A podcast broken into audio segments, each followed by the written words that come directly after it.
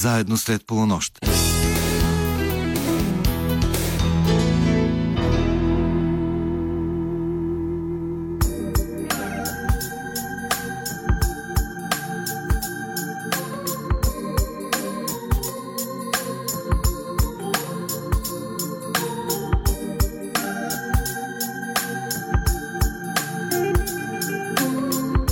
Добра нощ, уважаеми слушатели! Вие сте на вълните на програма Христо Ботев на Българското национално радио, където вече звучат встъпителните акорди на предаването Среднощен експрес. Екипът, който ще работи за вас в следващия час и половина, включва редакторът Ивайло Стефанов, музикалният редактор Тошо Йосифов и звукорежисьорът Ангел Ангелов. Аз се казвам Йордан Георгиев – и съм истински щастлив, че тази вечер ще ви срещна с един от най-талантливите съвременни български поети и драматурзи Елин Рахнев. Заедно с вас ще се опитаме да се докоснем до духа на поетичното му творчество, търсейки отговор на въпроса бягство, протест или себеутвърждаване е поезията за него. Ще спрем вниманието ви върху някои от емблематичните му пиеси, играни по българските и световни сцени.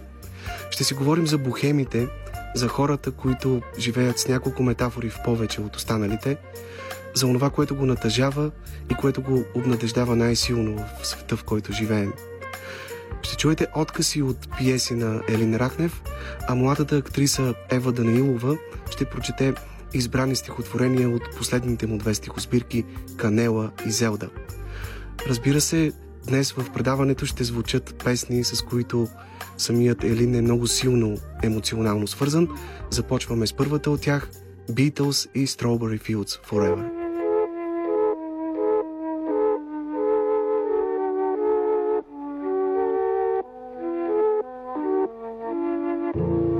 Me take you down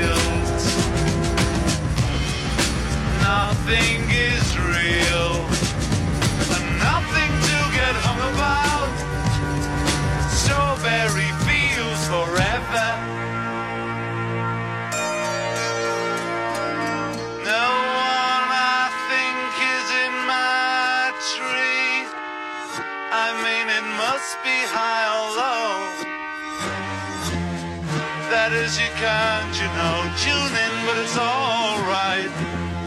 That is, I think it's not too bad. Let me take you down, cause I'm going.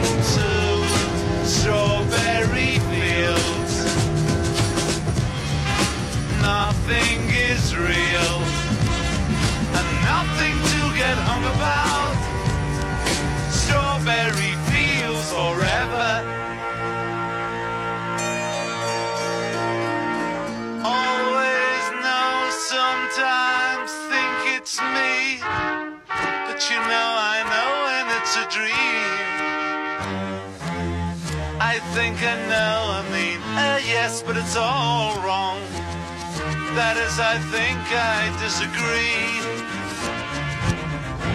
Let me take you down, cause I'm going to Strawberry Field. Nothing is real, nothing to get hung about. Strawberry fields forever. Strawberry fields forever. Strawberry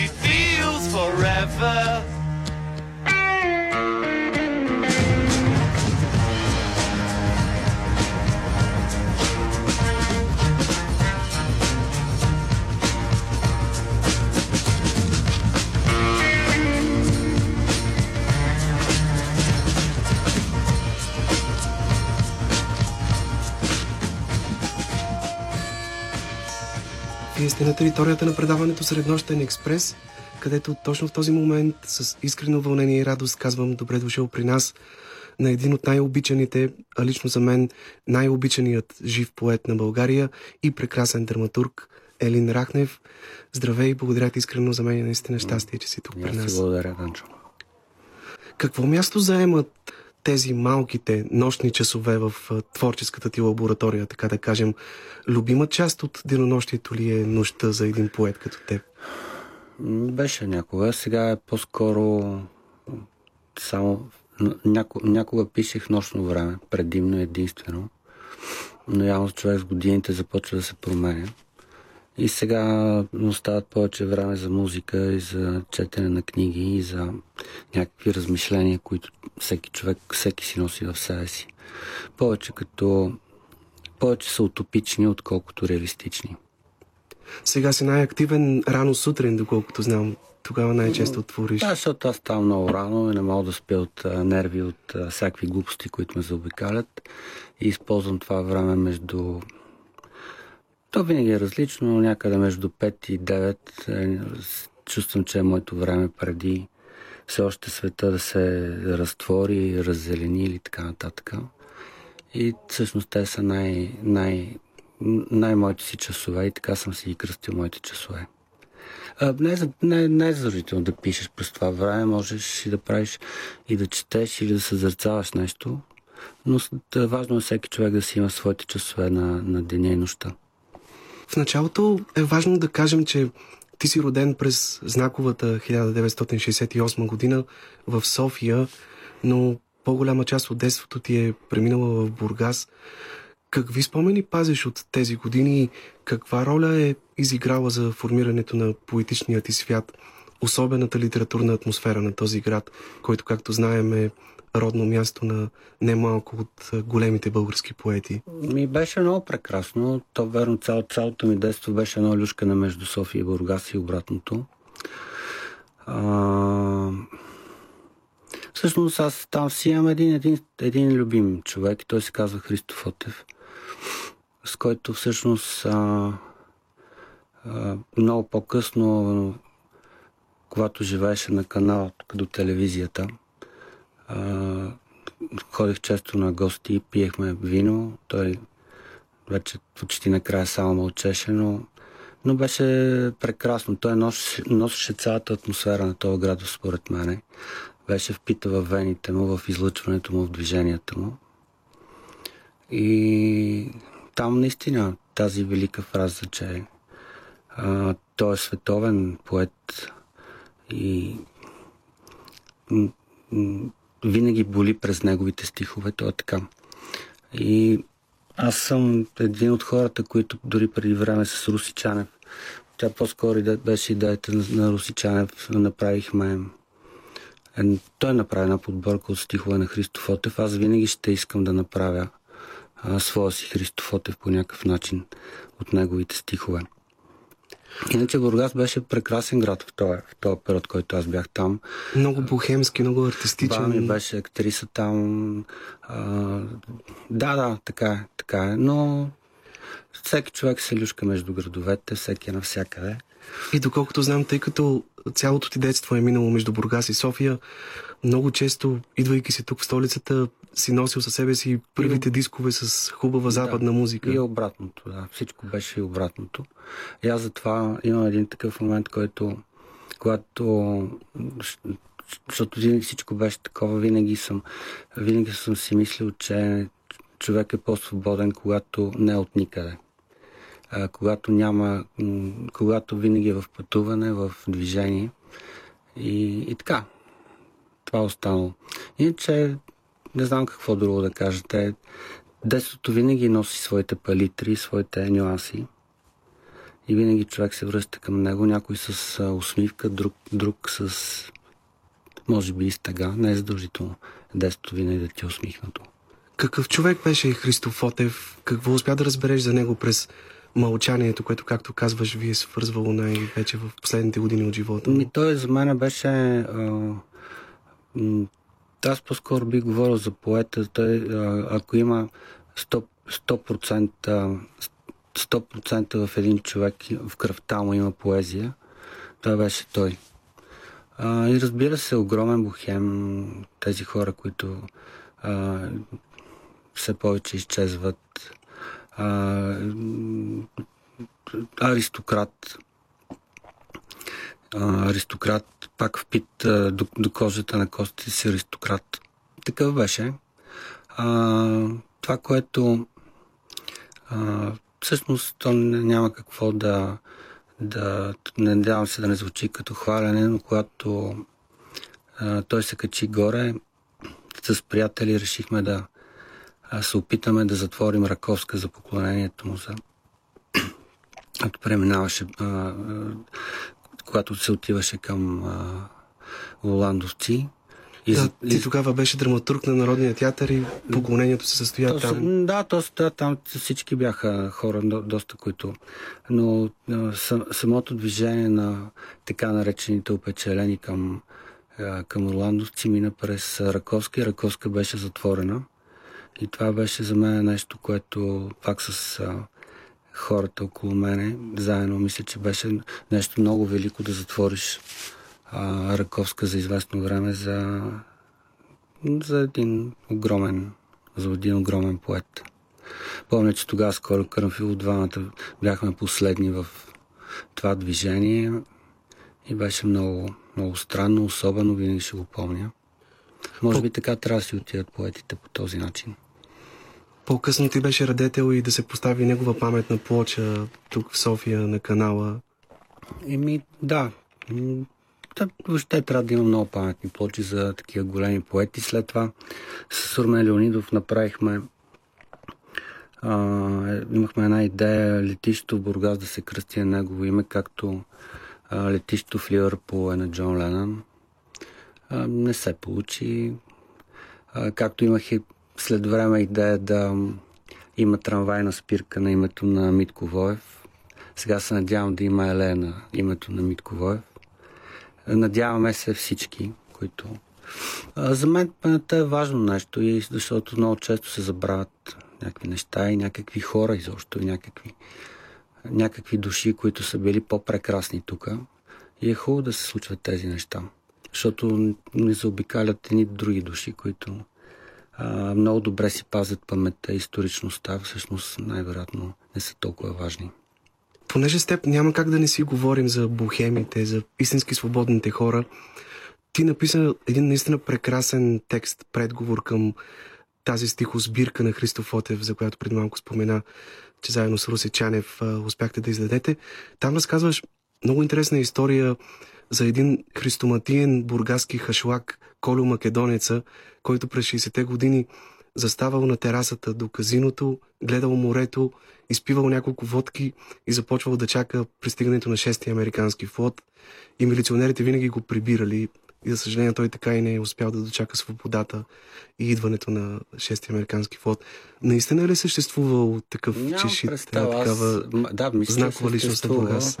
Мисля, че е съществува. Аз малко така от, от, от, от хора съм От чувал. легенди, да. От легенди, ма нека да има и легенди, нека да, да има всякакви легенди. Аз дори съм го забрал този предговор, че, съм, че там се е случило с това че съм го писал това за Христо. Но така да е, това е една прекрасна легенда. Тя та, та и метафора може да бъде, може да бъде истина. Това са хубави неща.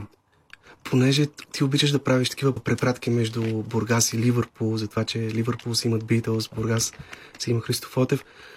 В този ред на мисли има нещо, което мен винаги силно ме е впечатлявало и това е твоята любов и носталгия към 60-те години, към ерата на ягодовите полета и Beatles, на романтиката и бухемите. Не случайно започнахме предаването с Strawberry Fields Forever, тъй като и самият аз, и много хора от моето поколение все повече изпитваме подобни сантименти към този период. Какво символизира той за теб и ще доживеем ли едно завръщане към него, поне в духовно отношение, едно завръщане към ягодовото мислене и свободата? А, няма според мен това няма как да се случи повече. Нито 60-те години, нито най-вероятно миналия век в този период. а, ние живеем в момента в конкретно реален, истински корпоративен век, корпоративен модел, корпоративен модул. А, и не виждам как единствено, може би, ако света се пръсне и се щупи, а, това може да се случи. Иначе... Няма ли как света да се противопостави на, на технологиите, на корпоративното мислене? Аз съм се отказал. А, отказал съм се, дори не, не мога да говоря на тия теми. По някакъв начин съм се свил в себе си. А, държа на това, защото ми е важно. А, написал съм сигурно около а, 300 колонки по вестници на тази тема. А не са 300, може да са по-малко, но са доста а, и вече се отказах от тази битка. А, който иска може да се проведе. А, аз си живея в мои светове, а, в мои си възторзи, сред моите приятели, след които си ти знаеш и нямам никакво желание от тук нататък да водя тези големи битки с корпоративния свят. Просто съм се...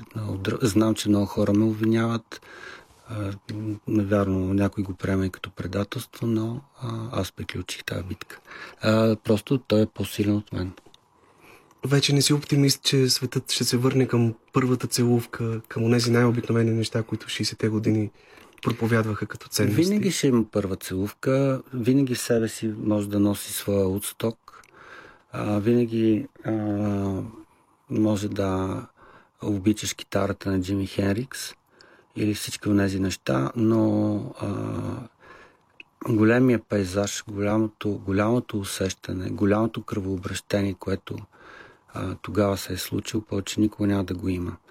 А, и когато едно време много пишех срещу анцокултурата, срещу всички тези неща, които тук се случиха, не тук в България, по целия свят, точно това имах предвид, че някакси човечеството не може толкова лесно да пренебрегне 60-те години и да ги махне и да ги, и да ги апелира по този начин, както, както му се случи. Но тъй като парите са много важни и винаги ще бъдат най-важното нещо от тук нататък, а пък първата целувка най-вероятно няма да бъде най-важното, а тя всъщност е най-важното. Живеем в този свят и живеем сред цялата тая странна глупост, която се намираме. Както ти обичаш да казваш, шума на банкнотите се превърна в новата музика да, на времето. Нови, новите икони, банкоматите. Така че аз и не мисля, че останаха и много хора, които а, имат необходимост да се борят с това нещо. А, те са underground, те са извън обсега предимно не са в център на вниманието. А, много от тях, както се казва, не са много извън медиите. А, но те, голямо от тях, те самите не искат. Така че света е такъв. А, тая реалност всеки сам е усеща за себе си и всеки сам е намира. Аз лично съм си избрал и, и отдавна съм тъй като много добре знаеш, че аз много рядко се появявам някъде на публични места. отдавна съм решил да говоря единствено и само аз какво правя, аз какво, какво чувствам и нямам никакво намерение да бъда назидателен, да, да казвам някакви хора какво да правят. И така. Може би така съм се скрил по този начин.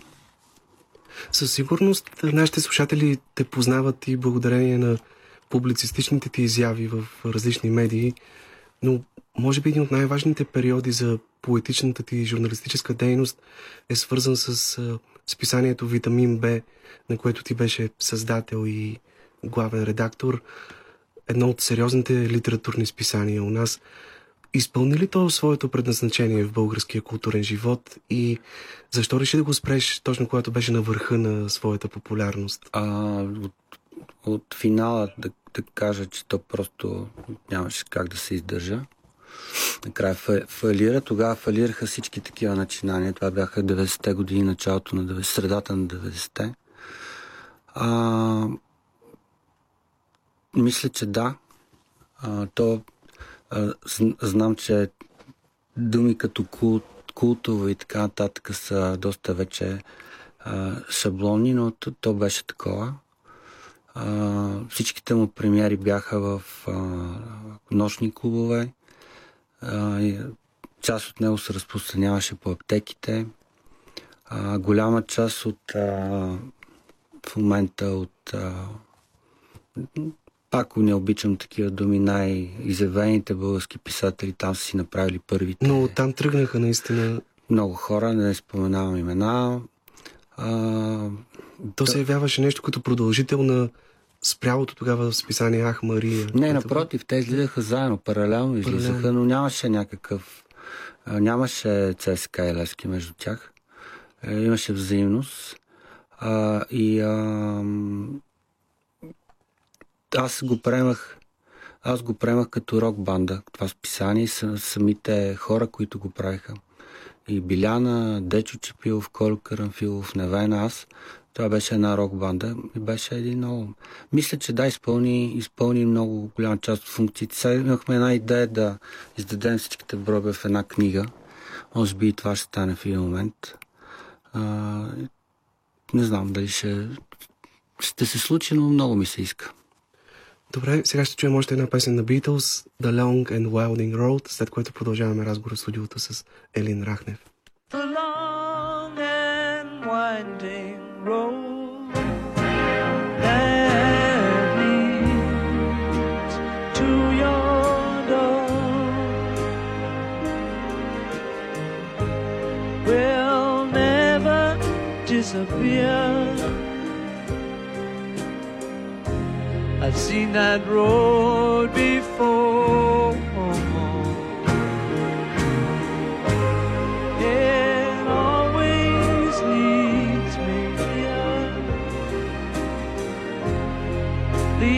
to your door. The wild and windy night that the rain washed away.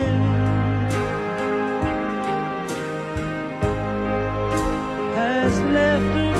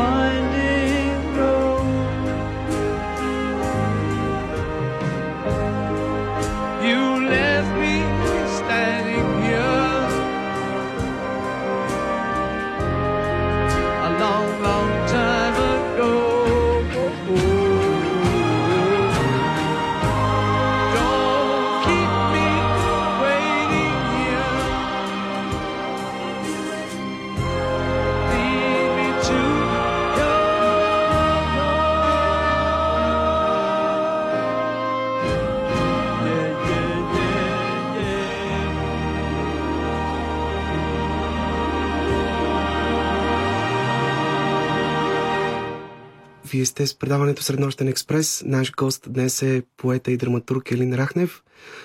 Говорихме си преди песента за списанието Витамин Б. някъде там, по същото време, излиза и първата ти поетична книга Съществувам през 1994 година и още с появата си печели конкурса за дебютна стихосбирка на името на поета Веселин Ханчев. Колко време ти отне нейното написване и помниш ли от кога датират най-ранните ти поетични опити? Не, не, не помня за...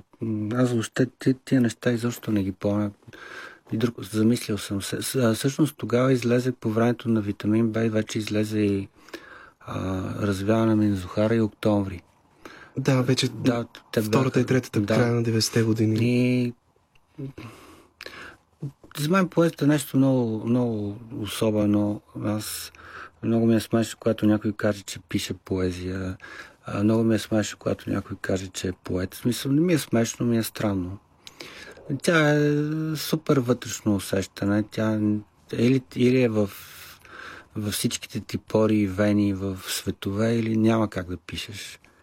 А, така че аз никога, никога не ми е отнемал някакво време за тези неща, колкото а, някаква емоция, която с категоричност трябва да, да изразя, защото иначе ще умра и ще самоубия, ако това не, не ми се случи. Така че не мога да дам а, такива време, времеви пояси на тези неща. Тогава мисля, че се случиха тези книги. А, особено октомври, тя беше мисля, че беше толкова точно както и Залда и Канела в момента са доста... Тя беше преиздадена. Да, тя излезе сега пак. А, аз не мога да определя през поезията дали човек а, може да бъде щастлив, че една книга с поезия му се продава или купува, или по-скоро, когато някакви хора а, ти пишат, когато виждаш, че никога няма забравя, когато излезе Зелда и ходих в някакви заведения, когато като се появявах, пускаха а, Radiohead и Крип, нали. Това са по-важните неща в а, живота, защото точно поезия това не е роман. А, там то романа, както съм казал, е по-така там трябва да работиш, там много трябва да се трудиш, там имаш срокове, малко, малко си като в цех. Докато не малко, а много в фабрика. Докато поезията е нещо, което е единствено и само сърдечни актове и нищо друго и тя не може да бъде друго. А наистина ли пишеш само в крайен случай? В едно от стихотворенията от цикъла Канела казваш единствено когато не зная на кой свят съм правил опити за поезия, чувството за тъга, за безисходност ли е основният ти източник на вдъхновение? Да, аз не крия нищо в, в стиховете. Мисля, че съм 100% 100% в стриптиз. Нямам, нямам, нямам какво да крия. Така че наистина то е, често го казвам, ако, ако трябва да се спука небето, нали, някоя месечина, тогава само трябва да седнеш и да, въобще да, да, то дори стиховете не се пишат, те трябва сами да, да, да, да изтичат от тебе. И затова пак го повтарям, винаги е било много странно как едни хора сядат, и почват да пишат стихове на компютър. Това за мен е доста... Знам, че е така, знам, че технически е така, но глобално в себе си тези неща поезията е точно това нещо.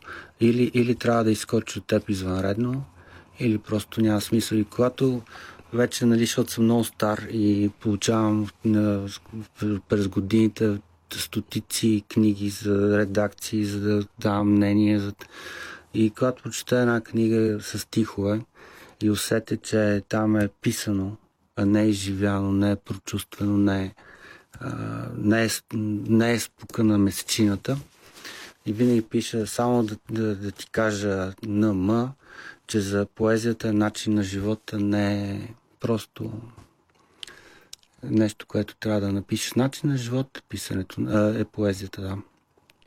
Ти си чел стихове на всякакви места, по кръчми, тавани и мазета. Чел си поезия пред 5000 души на стружките вечери в Македония. Имал си рецитал с Теодоси Спасов пред 1500 човека. Не помня вече къде беше. Можеш ли да се опише обаче на такова усещане да четеш пред толкова много хора А, последно четох в Рим стихове. Помня 13 поети от, от Европа. Не знам как и аз бях попал, както е това няма значение. А, беше много сковано, беше много процедурно. Не беше лошо, но имаше такъв... За мене, защото аз притеснявам, когато такъв тип форуми. За стружките вечер ме питаш, там па беше с много хора. Най-вероятно, аз, аз съм чел и поезия за, пред един човек съм правил четени и за пред двама и пред трима. А, ми, скоро правих, имам едни нови неща, които ми се случили, като, да кажем, като поезия, които а, на, ги четох в един ресторант пред а, двама мои актьори, примерно. С голямо удоволствие. Това беше прекрасно четене. А и ти си един от хората, които нямат против стиховете им да ги има в интернет и да могат да се четат свободно. Това там като че ли много лесно може да се лови градуса на това колко хора те харесват. И се вижда колко много читатели имат стиховите от Канела и от Зелда и от Октомври. Въпросът е да имат... Въпросът е да си имат моята публика и моите читатели. Аз никога, никога не съм се стремял да имам много публика, много... А, винаги съм искал да бъдат моите хора, моите, моите сърдечни близки амплитуди, а не маса, не много имена и така нататък. И мисля, че и мисля, че е така. И аз имам една своя си публика, много лична. Аз я знам коя е. Те ме знаят кой съм. Сега разбира се, пак като ако се върнем на началото за този новия свят, това вероятно не работи толкова много в корпоративния свят, но пък мен това ме прави до някъде в хармония с, с, с, с себе си и с моите си хора, което ми е важно.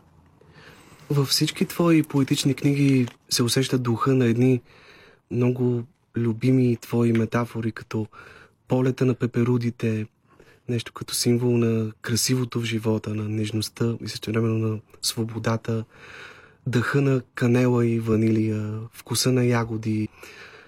Едни силни метафори, тъй като ти наистина не просто твориш, а живееш поезията.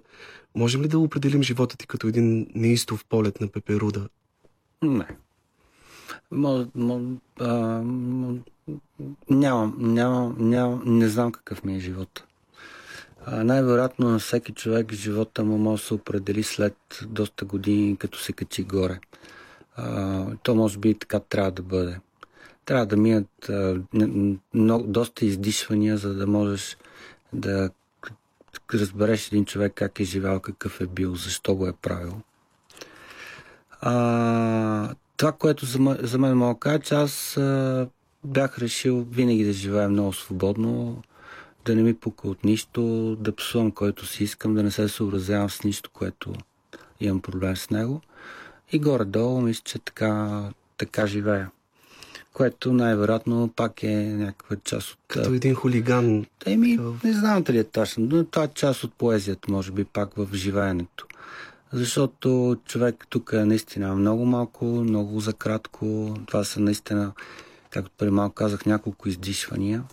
И чак да се съобразяваме толкова много, да влизаме в норми, в а, административни проветки, в всякакви такива неща, мисля, че не си заслужава. И тук може би се връщаме към онова начало за 60-те години, за Удсток, за всички от тези неща, които у тези години са носили. Но така е, пак нали, продължавам да казвам, това са лични избори, те костват много във всяко едно отношение. А, защото по някакъв начин те махат от доста структури, иерархии, а, дават, правят по-самотен, най-вероятно понякога и безкрайно тъжен. Не говоря финансово, защото не е честно според мен. А, и така, и в тая, в тая посока си мисля, че а, горе-долу, вече ако нали, ми се случва нещо, мога да кажа, че съм живял както съм искал. Живях с хората, които искам, с а, велики приятели, които много-много от тях вече ги няма, да не им изреждам имената всичките ги знаят. И така, мисля, това е не е лош живот, а пък стихове, пиеси, това е може би нещо, което някой ти го дава. Добре, след малко ще те попитам и за пътя, който извървя към театъра, но сега ми се иска да чуем един кратък отказ от пиесата Боб. Това е твоята дебютна пиеса. Ти си е писал на 29 или 30 години. Една пиеса, в която Чехов е обсесивна фигура за героите. В нея натрапчево се говори за един литературен образ и това е Елена Андреевна от Войчо Ваню на Чехов, а яденето на Боб се е превърнало в едно абсурдно повтарящо се действие, сякаш като заместител на еротичното преживяване, но рационалната причина отдавна е престанала да има значение. Останало е просто пристрастяването към тази храна. И тук, типично за Елин Рахнев, абсурда преминава в едни красиви поетични видения, каквито са например, тъмносините штъркили, които правят любов в бобовите полета. Предлагаме ви отказ от радиотеатралната версия на тази пиеса Боб с участието на актьорите Стефан Мавродиев и Катя Паскалева. Тази нощ пак те сънувах. Много хубаво звучи, разнежващо. Дори понякога все още ми се иска да навлизаш в мене. Гладко избръснат, малко меланхоличен, стеснителен. Да броя пулсациите ти, после да ги сънувам, да ги рисувам върху стените, ти да си блед и мнителен, гладко избръснат, леко сглупен, малък. Както преди. Колко малък? Много малък. Не ми се стои вкъщи. Искам да отидем в онзи клуб, в който ходихме през 1956 Да пием водка с лъстъци и шоколад. Водка с различни етикети. А, когато ти видях за първи път си мечтая да не си говорим. Само да се гледаме. Да се гледаме дълго. Да ходим на кръчми, да пием и да се гледаме. Само да се гледаме. После да си лягаме, да се преливаме един в друг, спонтанно, да се сънуваме един друг, да четем заедно, да уеднаквим движенията, диафрагмите си, да го правим постепенно. Стомашните ни сокове да тикат върху чершафа, да се преливат един в друг, един в друг, знам го наизуст. Повтаряш го от 25, 100, от 250 години. Никога не съм те харесвал пяна. Само оня път. Кой е оня път? Кой ли? Кой? Е, не е възможно да си го забравя. Не е възможно да си го спомняш.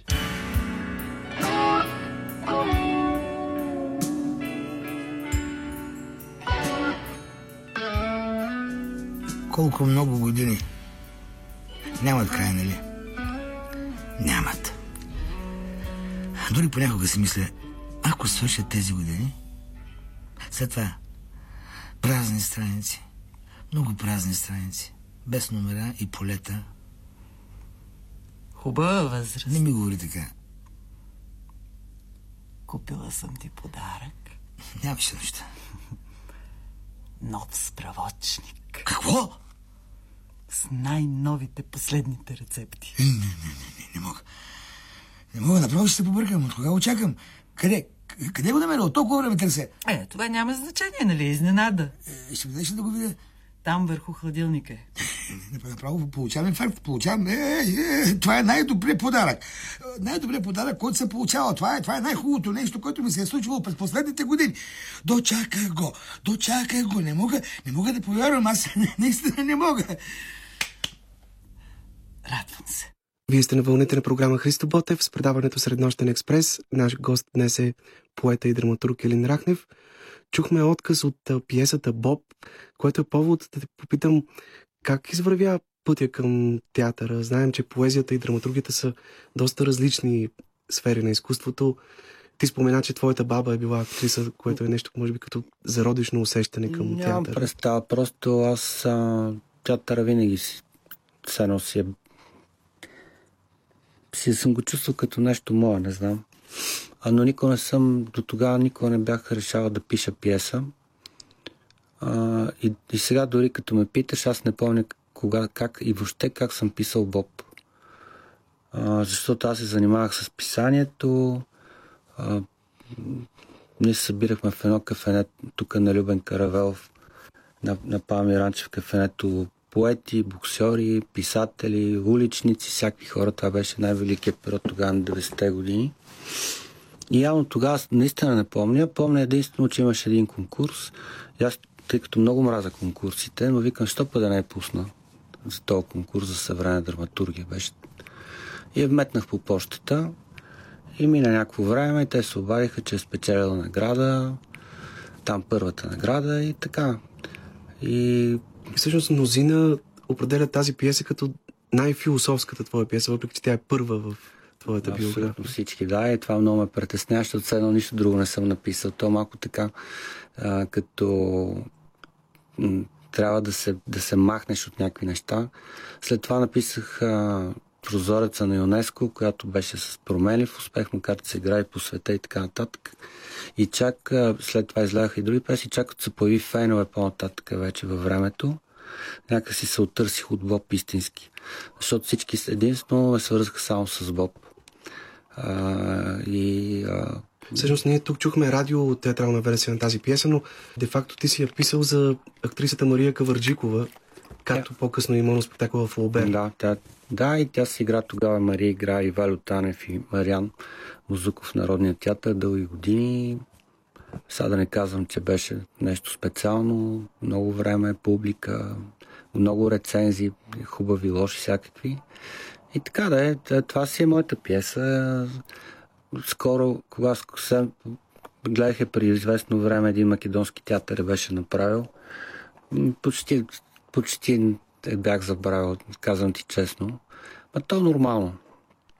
И а, може би, не знам, във времето тръгнах да бягам от философичността, от всички тези неща. А, и а, може би затова всичките ми пиеси, според мен, са много различни. И макар, че надявам се в тях, във всяко от тях да има винаги сълза и тъга, горе-долу. И, и темата за абсурда, която... ми да, защото аз не мога да пиша по друг начин. А, тая година а, имаше премиера нова на тест, която Ицо Шопов играе Сен и Лиза Шопова направи като режисьор. Също се бях сетил какво е било тогава, как се е написал, но така да е. А иначе Боб е помня тук как идвах, как дойдох на записа, Катя Паскалева, помня Мавро, Катя малко след това се качи горе, тук в радиото. И така, по това време ти беше част от а, един от най-успешните екипи, ръководили Народния театър, заедно с Александър Морфов и Павел Васев, някъде в началото на новия 21 век. И имаш основна заслуга за създаването на сцената на четвъртия етаж, на която се играеха много силни представления, дори едно от тях, моноспектакълът Контрабасът на Валентин Ганев, продължава да се играе и до днес. Каква беше тогава идеята? С какво това пространство беше по-различно от а, другите две традиционните сцени на този театър? И тогава беше интересен период. Просто тогава Сашо беше директор, артистичен, Пав, Павката лека му пръст беше административен директор и в момент решихме аз да го взема горе тавана, както се казва, и да тръгна да правя нещо контра на двете по-официални сцени. Тогава открихме театър с контрабаса горе. Мисля, че много, много прекрасни режисьори си направиха там и първите спектакли. И беше такова време много емоционално, много... Вече го гледам като носталгия голяма, защото минаха доста години. Тогава идеята беше там да се прави повече българска драматургия. Имаше българска, имаше по-алтернативни неща. А, тогава и и освен това, примерно и Велко Кънев си направи там първата пиеса като режисьор. Въобще моята идея беше да бъде много свободно пространство и всеки да прави това как, както го чувства и както го усеща, да няма някаква примка около себе си. А, ако ме питаш дали си изпълни идеята за това време, мисля, че да. А, и Сега обаче се промени някак тази сцена. Преди беше доста по-обособена, докато сега някакси се размиха нещата и вече се поставят спектакли без да има конкретни критерии на какво трябва да отговаря вкуса и естетиката на тази сцена. Ми, сигурно е така. Аз не, не коментирам в момента какво се случва в някакви театри, които аз нямам нищо общо и нямам и желание. Мисля, че обаче това пространство е създадено точно за такъв тип неща, които тогава се правиха. Не, че аз и, или Сашо сме имали нещо общо с това, но мисля, че то е създадено точно за това, за много-много експеримент, за много лудост. И мисля, че в момент отново ще се върне този, този момент горе в Народния театър. Макар че, макар, че и ние с теб много сме си говорили, за мен е важно да се появяват малки театри, гаражните театри. Ето това исках да Театрите питам, в апартаменти. Да. Ти си бил винаги радетел за изпълването, удохотворяването на камерните театрални пространства, на създаването на альтернативни театрални форми както казваш, по апартаменти, тавани, мазета. Дори самият ти имаше идея да създадеш един такъв твой театър тип компаньола, който да правиш с самишленици, но пандемията, за съжаление, осуети тези идеи. Надявам се, че не си се отказал да се случи това нещо рано или късно. Не, то, то не е дали аз се откажа или, или не. Въпросът е те да, се, те да се случват в пространство и да ги има навсякъде, да, защото през театри, през клубове, през такъв тип пространства, а, галерии различни, а, целият въздух става, става друг, всичко става съвсем различно и ние ставаме една идея в по-хармония и не се занимаваме с всички тия глупости, които ни заобикалят и става по-шло, с която живеем огромна. И ако това нещо не се роди, нито економически мерки, нито всякакви такива могат да спасят пейзажа и идеята за да живеем по- по-красиво и по- по-естествено и, по- и по-богато, не говоря финансово, по-богато в фибри, в движение. Да, този пейзаж на артистичните улици, на кафенетата, на малките театри, гаражните галерии, онези места за музика, които създават една съвсем друга атмосфера, съвсем друг аромат в града, в който живеем. Може би полека-лека почва да се случват. Сега има проблем, но това, когато е заложено като мислене в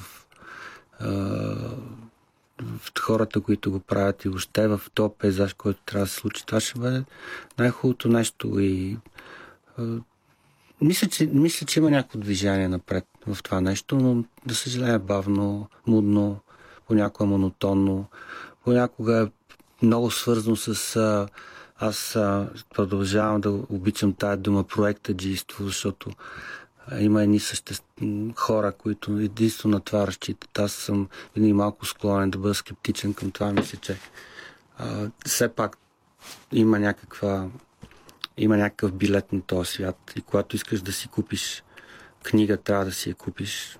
Когато идеш на театър, трябва да си платиш билета, докато така наречените проекти това го епилират, разрязат го, махат го. Но света пак е такъв. Сега аз, като този свят не ми е от най-любимите, няма какво да, нали, да коментирам. И всъщност голяма част от героите в твоите пиеси са едни непоправими мечтатели, романтици.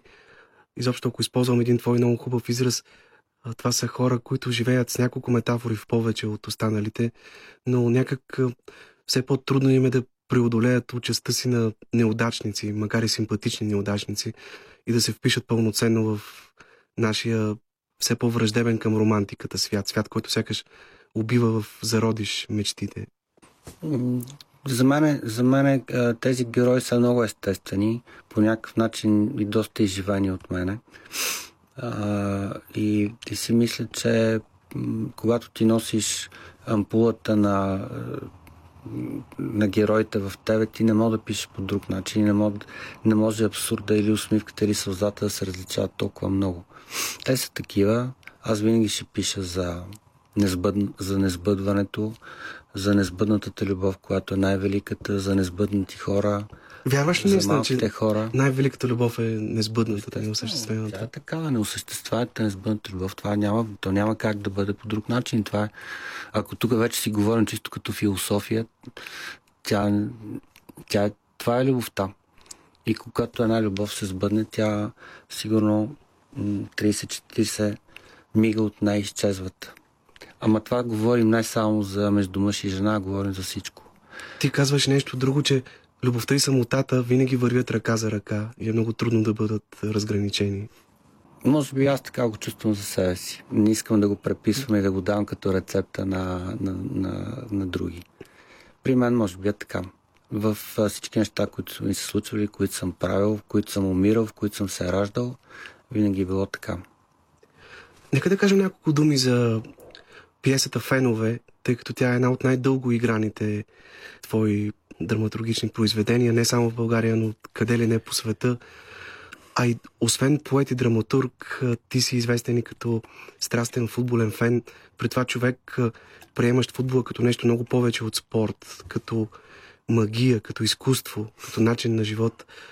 Лесно ли беше за един творец като теб да проникнеш в психологията на едно такова масово явление, каквото е футболната запалянковщина? Не, тъй като аз съм винаги бил на стадиона и не съм нямал проблем в това нещо.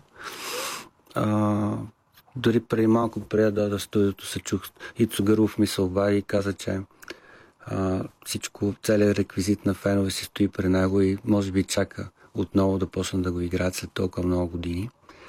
А, ами да, за футбола ми е важно нещо. Продължава да бъде много важно. Там пак имам проблеми, защото аз съм а, както от малко по-романтичните. Мисля, че футбол вече влезе в корпоративната система толкова много, че почна да ме отвръщава. Има отбори по света, които дори не искам да чувам и да гледам. А, с всичките им трансфери, с всичките им напани да купят небето, нали, да купят всичко, което могат. А, но иначе футбол в своята си всъщност, своята си, своя си зародиш, то е наистина нещо много романтично и много прекрасно и много велико. Да, ти дори в Зел да пишеш нещо, което аз напълно споделям, че Гаринче е по-велик от Пеле.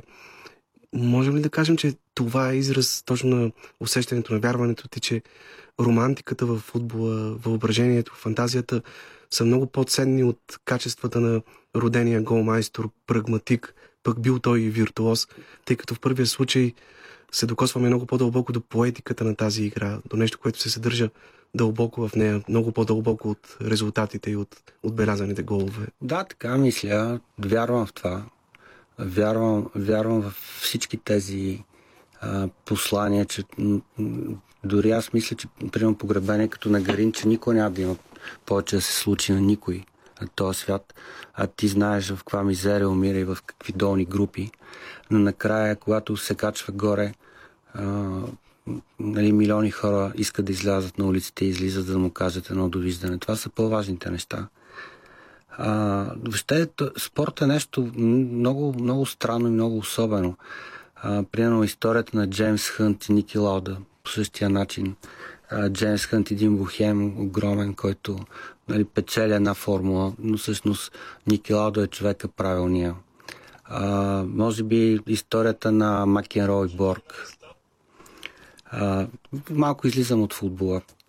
А, това са нали, такива много големия за мен футболист, който аз сам съм гледал на, а, на видя Соколето Нотлески, нали, който почти забравя.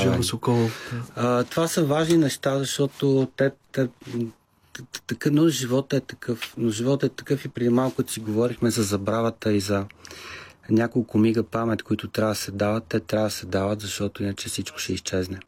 Дори доколкото знам, има един период в живота ти, в който си имал идея да запишеш и треньорска школа по времето, когато си учил режисура. А и ти си ученик на Крикора Зарян, ето още едно голямо име, което трябва да споменем. И доколкото знам, си успял да го запалиш в последните години от живота му, той също се влюби в футбола. Да, така е. Много, много почна да му харесва, защото много си говорихме с с него за футбол. Почна накрая вече да ме разпитва за футбол много и той почна да гледа. Беше много, много велико, защото той в началото имаше едни такива моменти, които доста така неглижирано се отнасяше.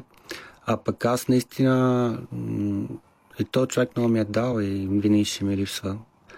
А пък аз наистина имах и момент, който исках да уча за треньор.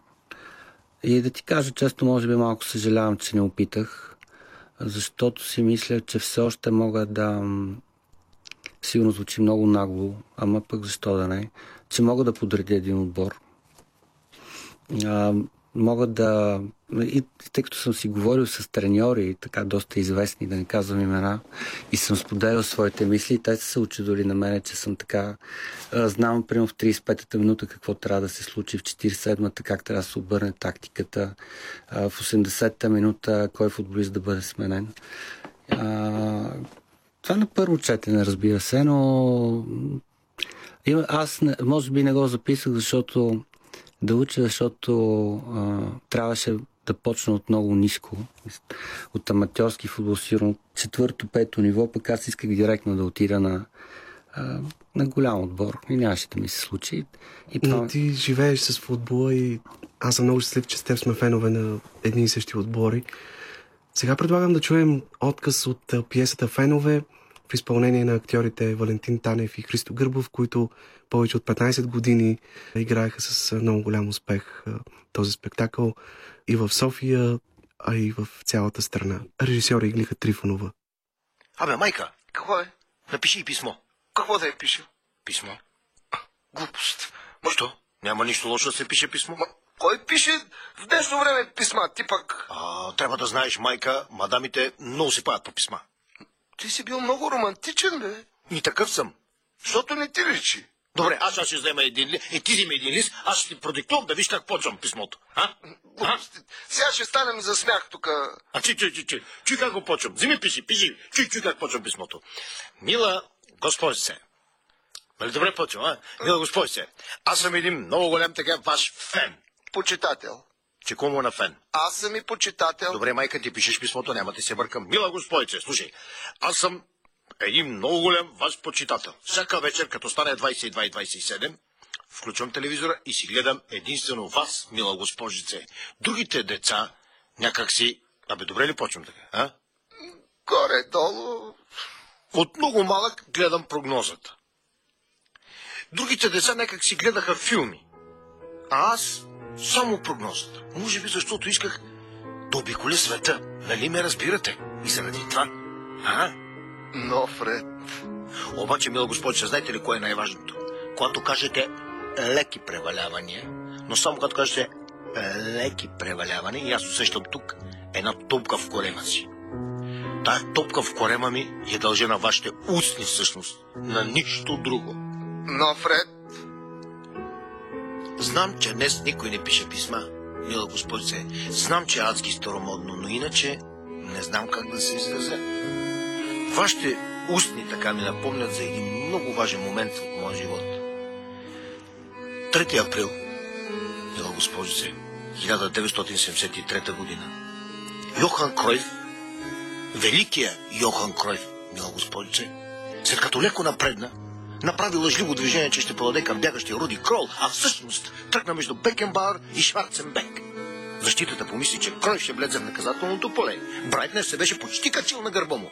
А Кройф само се обърна, забележете, господи, само се обърна и с един копринен пас от 43 метра сложи топката в краката на бегащия Руди Крол. Никога до тогава не бях изпитал по-голяма възбуда, удоволствие, любопитство към света от тогава. В тая секунда, когато топката летеше 43 метра, аз се почувствах щастлив и възможен за целия свят.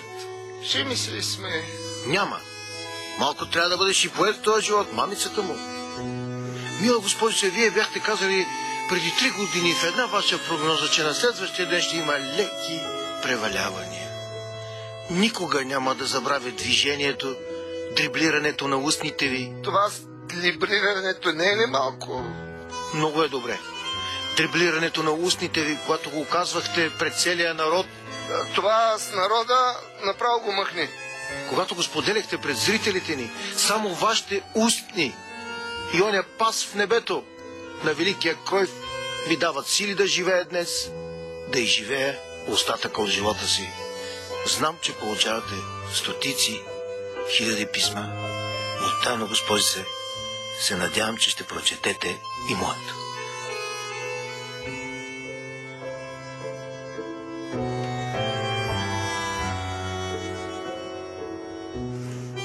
Тя дали знае кой е Кройф?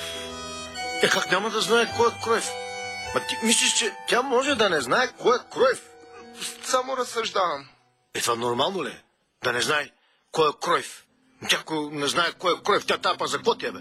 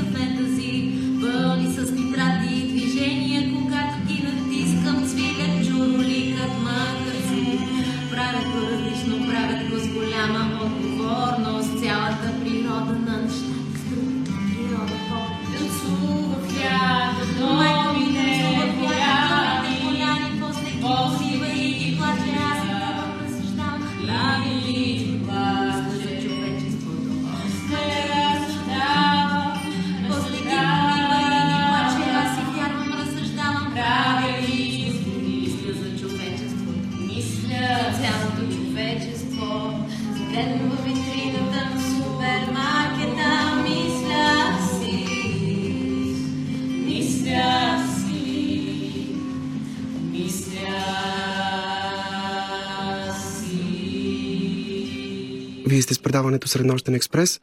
Чухме преди малко една много интересна песен от а, спектакъла Сезонът на куковиците, изграден по текстове на Елин Рахнев, който младата актриса и вече режисьор Ева Данаилова създаде с две свои колежки в Русе. Спектакъла гостува тази година на фестивала Сцена на Кръстопът в Пловдив.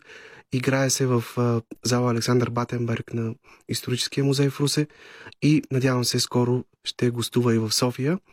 А сега ще чуете самата Ева Данаилова, която ще ви прочете няколко стихотворения от а, стихосбирките на Елин Рахнев Канела и Зелда.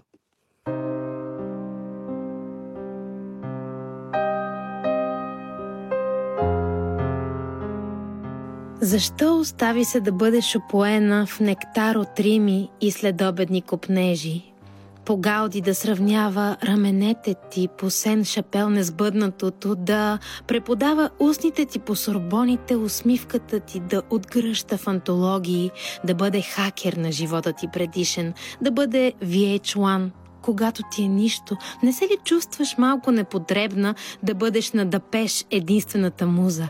Канелата в дъха ти да е повод за перформанс и си вито на света, да е за твоята кожа, белето ти над арта да издига над науката, да обяви сълзата ти за края на изкуството, но все пак за какво ти е, кажи ми? Един Елин отместил се в страни от всички живи, клакьор на миглите ти, но и на смъртта ти. Какво ти? Кажи ми. Един Елин отместил се в страни от всички живи, клакьор на миглите ти, но и на смъртта, напиващ се с Сант, Пияв и други мили. Той нито знае къде е, нито кой е. Защо повярва в порцелановите рими? Защо не го остави вътре в тях да мре, да гасне там, да гине? Кажи ми, моля те, кажи ми.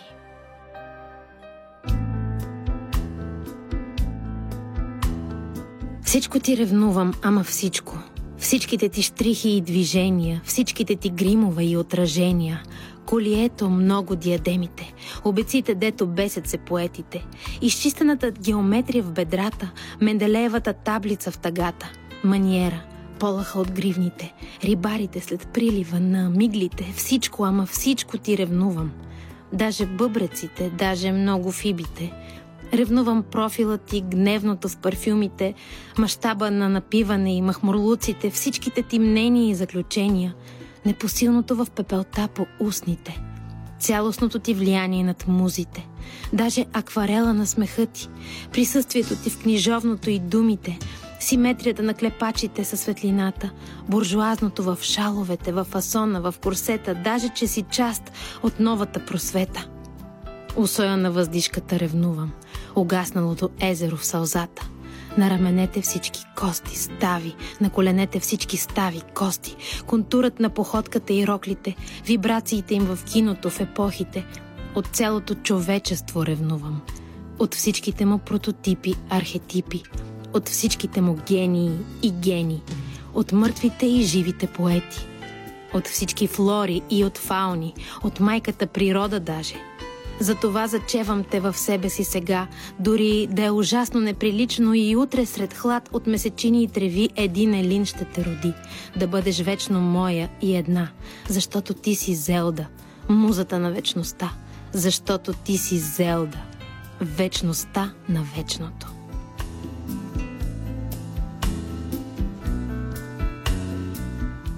Зелда 14 Всичко ти обичам, ама всичко. Всичките артерии и вени, всичките неврози и възторзи, принципното несъгласие с околните, фигуралната естетика в роклите, бризът точно след въздишката, дефилето на сълзата над усмивката, прелетната партитура на клепачите, ретрото, особено в шапките, есента, припаднала сред кожата, скръбния шансон – в походката, русата на дъха ти след тъгата, пепелното его, суетата. Кой тебе те е кърмил, кой приливите ти в шепи е събирал, комплексите ти е издигал в катедрали, извивките на раменете в бални зали, кой бдял е над шапките, над роклите, курсетите, кой векове не е заспивал да те пази от гарвановите мъгли, от нерези, свине порой, кой ехото ти е записвал в арии и в симфонии, кой шаловете ти римувал е с ветрове природи, гримът ти с Малевич и Матис, солфежа на дъхът с всички филхармонии – Изгубил се сред преждите на този свет, заровил бледното си тяло в студена, буйна, залезна печал, кървящ от меланхолии и пойни рими, един елин за теб живя, за твоите фобии и фиби, за твоите обици и вени, за всичките ти страсти и контрасти. За благото ти той живя и мря и всичко мило даде. Да бъдеш музата на музите, да бъдеш нова версия на вечността. Не го кори, не псувай, не ридай. Така реши.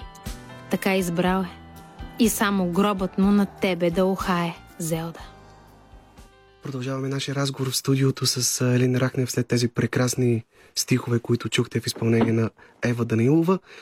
Преди да си поговорим за Зелда, обаче ми се иска да кажем няколко думи за най-новата пиеса на Елин, Веселата карета, която те първа предстои да видим тук в София, но вече се играе с успех. В цялата страна беше създадена в Хасковския театър, с няколко актьори от трупата, както и гостуващи артисти в лицето на Тончо Токмакчиев, Димитър Баненкин, Майя Бежанска и Фънки, който прави своя дебют на театрална сцена. Как се роди тази пиеса, която, както винаги е доста различна от останалите ти драматургични творби? Това ми е най-сложният миг с тази пиеса в живота. Тя според мен имаше толкова... Не знам, дано да е невероятна съдбата й. И в цялото и движение, и в цялото събиране на актьори, и в писането, и в всичките ми кризи около нея, всичко останало. И да ти кажа честно, аз като видях на премиерата, въобще не можа да повярвам, че въобще излиза премиера, че някакви хора дори ръкопляскат, че така, така, така. А, и откакто е излязла, аз съм реално месец и половина, не знам на кой свят съм, просто наистина, защото бях и и като режисьор, нали, и автор, и това. И, и сега се надявам, че всичко е наред вече. Много болезнени теми вътре за мен, много важни, много автобиографични, както аз обичам да казвам. Да, всъщност през смеха и хумора вътре се говори за много дълбоки и сериозни неща. И добре, че бяха актьорите до мене много плътно, Анелия сценографката, Жорката от Остава, който нали, винаги е до мене. А, все пак не мога да не кажа за Фънки, който беше стое, стоеше на всички репетиции най-чинно, най-внимателно, никога не закъсня. Винаги беше, купуваше на целия театър мекици сутринта и така нататък, който според мен ще изненада много всички, които ще го гледат, защото аз го казвам непрекъснато. Той там е антифънки, приказен герой, Дикенсов герой. А, скоро ме попитаха дали в нова пиеса ще го взема, казах винаги. Той, той каза, че в никой, с никой друг няма да работи, освен с мен, което разбира се е майтап, но беше хубаво. Беше много такъв. Така да тази пиеса ми беше много трудна. И сега много се надявам всичко, което преминахме всички, целият екип, да се случи. Сега малко сложно, отново пак се почват нали, тези неща. Иначе историята е проста, и аз се казвам, защото ми е важно. А, малко по... да не сме толкова сериозни, да не се притесняваме толкова от смъртта, защото много се притесняваме, страшни проблеми с тази смърт. И колкото по-малко се притесняваме, горе ще ни бъде по-красиво, а пък тук долу няма да правим глупости и такива неща, защото наистина не, сме за много малко, за много кратко и много насериозно се взехме за всичко. Всъщност, без да издаваме много от сюжета, става дума за един драматург, който е изпаднал в а, сериозна меланхолия, в тежка депресия, липсва му вдъхновение, не може да завърши пиесата, която е започнал, а всички я чакат, вярвайки, че тя ще се превърне в истински хит. И на него не му остава нищо друго, стигнал е до там, че е решил да сложи край на живота си. Изобщо мотивът за самоубийството е много красиво опоетизиран в а, тази пиеса и е представен като купнеш да полетиш от високо, като едно любопитство какво има там отвъд, където може би човек ще постигне несбъднати на този свят мечти. Дори има един много интересен представител на една такава агенция, наречена Веселата карета. Трудно ли ти беше да вникнеш в мотивацията на едни такива хора, готови да прибягнат до такъв краен жест? Колко самотен и ненужен трябва да се чувстваш, за да решиш да си тръгнеш от живота? А, и не толкова, защото, защото реално тя е малко продължение на точно този мотив на то станаха много пиеси на свалячи с Малинко и Гера, което те също тръгват нали, да се самоубиват. Да. Двама странични съдии от БЕВ да. футболна група. И така че, мен, аз точно този текст Весел от Карат исках да има препратки от, от Ялан, да има препратки от ах, то е джаз, да има въобще препратки. А, не, не мисля. Това, което казах в началото, ти мисля, че най-точно каза всичко. Наистина, чак такива големи притеснения не трябва да има. Тези големи притеснения ни правят всъщност тук много, в много отношения малко по-безмозъчни, отколкото е необходимо. И малко по-агресивни, и малко по... Няма нужда от чак от толкова. И ако някакви неща като театър, музика, галерии, библиотеки, книги биха могли да направят на този свят. Всъщност това е заложено. Онзи ден имаше примерно 200 годишнина от а, Достоевски. Тези неща, или, няма значение, а тези неща всъщност ще ни направят в по-голяма хармония тук и просто повече ще се обичаме. И малко повече ще се върнем към тези години, които си говорихме в началото. Всъщност ти си майстор в описването на малкия човек, в това да се вгледаш в него по бекетовски, да погледнеш с любов и носталгия, но и с чувство за хумор към тези герои. Ето тук този човек е решил да се самоубие, но не и да протестира. Нещо, което като че ли обобщава много точно менталитета и мисленето на малките хора, изобщо като че ли на нас, българите. Аз а, думата протест, тя според мен има много значение. А, и ако някой ми даде истинското значение на думата протест, много ще искам да, да го прочета.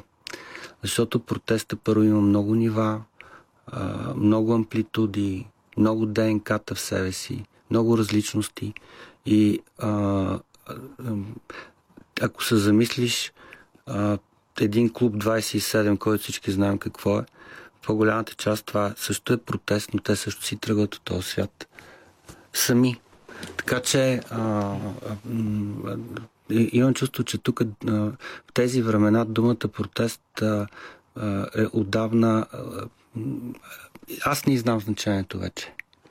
Не знам значението просто и, и затова много, много искам да прочета някакви текстове, трудове, ако искаш книги, каквото не за протеста, да разбера точно какво е вече. В тези времена говоря. В корпоративния свят говоря.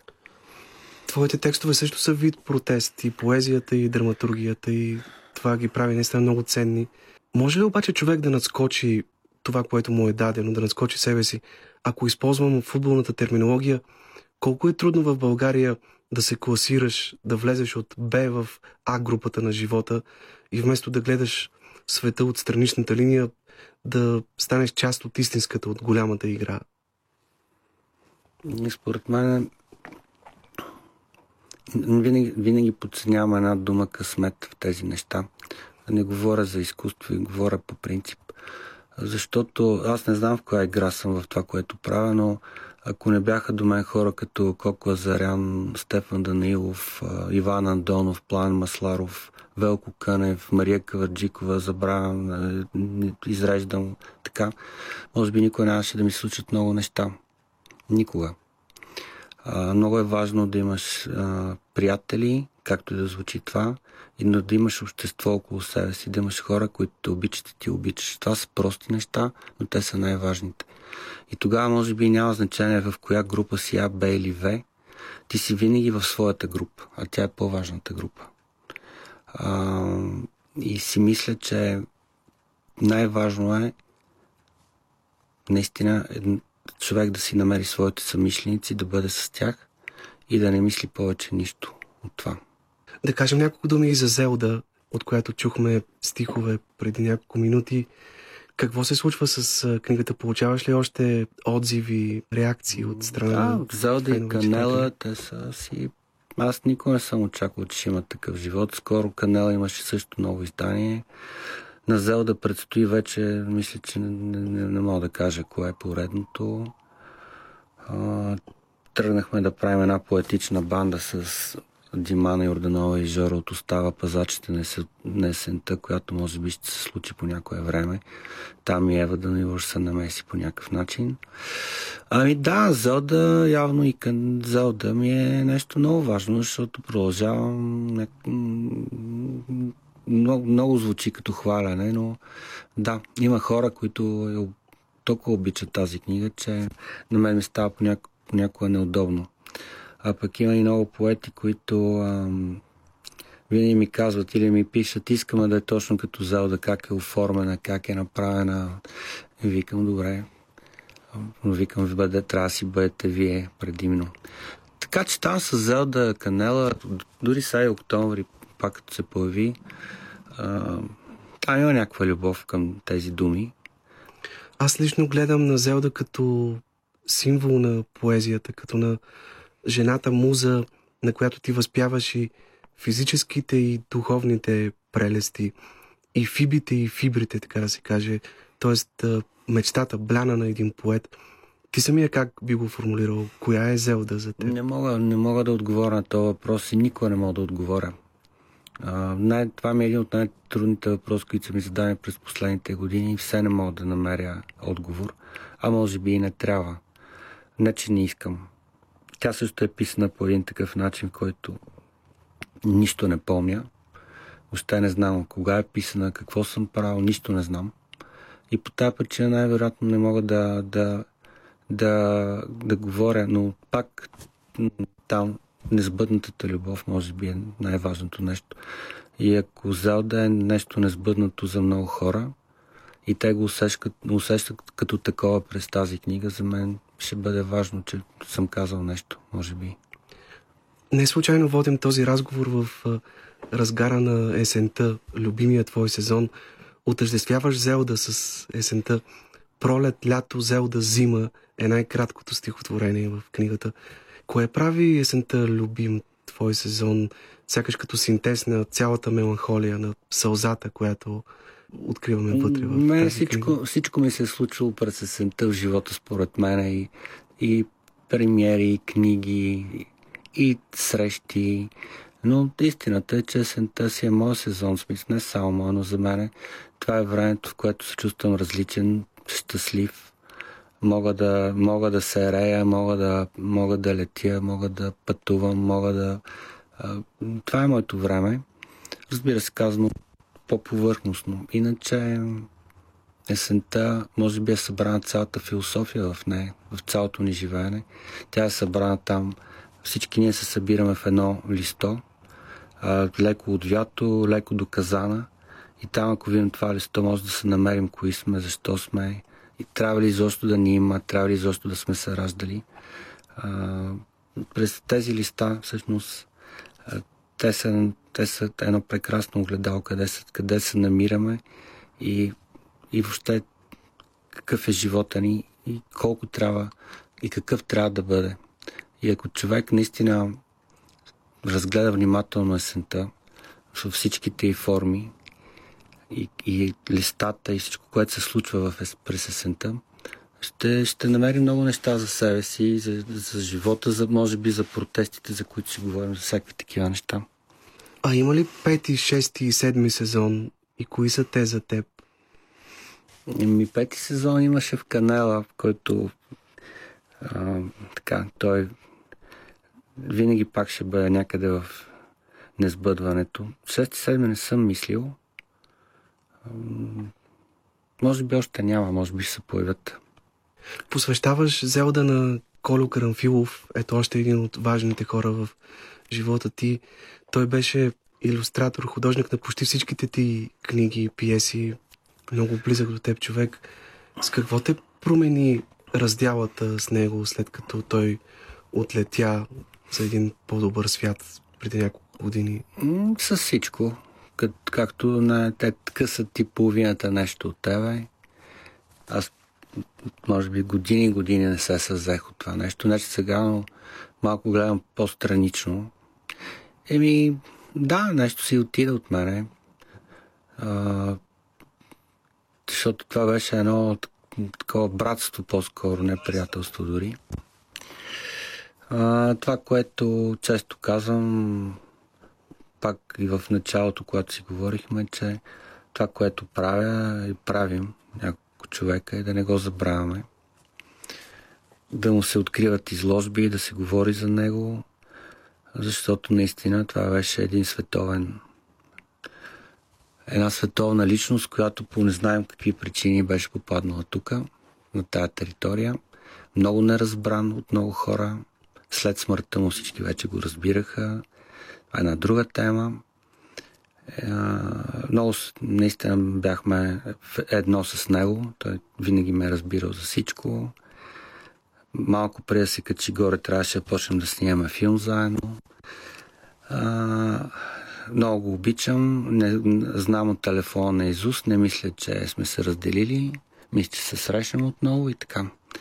И накрая много хора може би привиждат в Зелда едно прощаване от твоя страна с поезията. Какво би им казал? Би ли ги успокоил, че това няма да бъде последната ти лирична изповед? Не знам. Ето, не знам. Някой така беше с канала, когато излезе канала, всички казаха, че повече от канала никога няма да напиша нищо. Минаха години, случи се Зелда. Нямам представа. Не мога, не мога да говоря за поезията. Имам едно, между другото, есе за поезията, което много искам да... което най-вероятно ще се появи в книга. Но то е там, дето... А, то го има и в Зелда по някакъв начин. А, ражда се на сто и умираш на една. А, поезията не е нищо особено, единствено трябва да не си като другите. В този смисъл ти вървиш все повече към младостта, към Да. годините на младежкото дразновение. Аз ти благодаря искрено за този разговор. Искам накрая да кажа, че всички ние сме щастливи и трябва да бъдем щастливи, че сме съвременници на човек като Елин Рахнев. И въпреки, че той не обича много да употребява думи като слънце и светлина в а, своите стихове, за мен той ще остане един истински фар, много мощен фар в цялата тази бездуховност, в която сме затънали. Сега в края на разговора ни Селин Рахнев ще чуем и песента от най-новия му спектакъл «Веселата карета». Музиката е на Жоро от Остава, а изпълнението е на актьорите от спектакъла.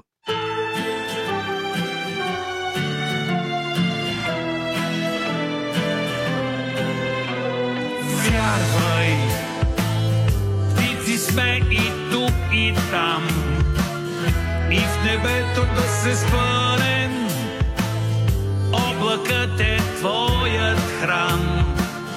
Вярвай ти си Марадона, Омир Кавка, Битълс. Но каквото да се случи, винаги ще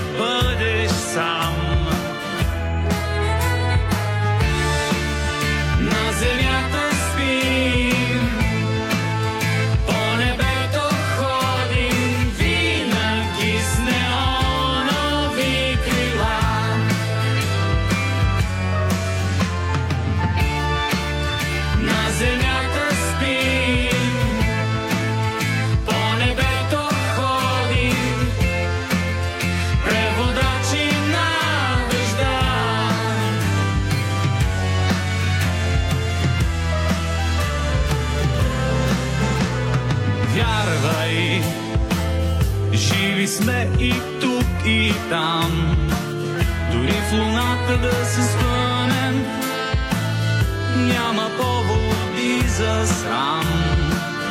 Вярвай ти си Лена, Меси, Чехо, Чаплин, но каквото да се случи, винаги ще бъдеш сам.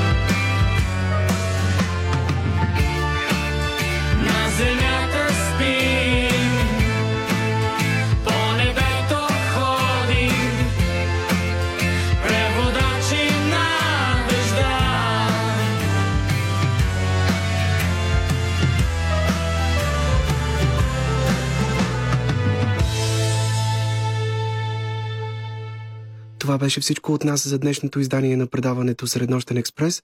От мен, Йордан Георгиев и от името на екипа, с който работихме заедно през последния час и половина, ви пожелаваме лека нощ и успешна седмица до следващата сряда след полунощ.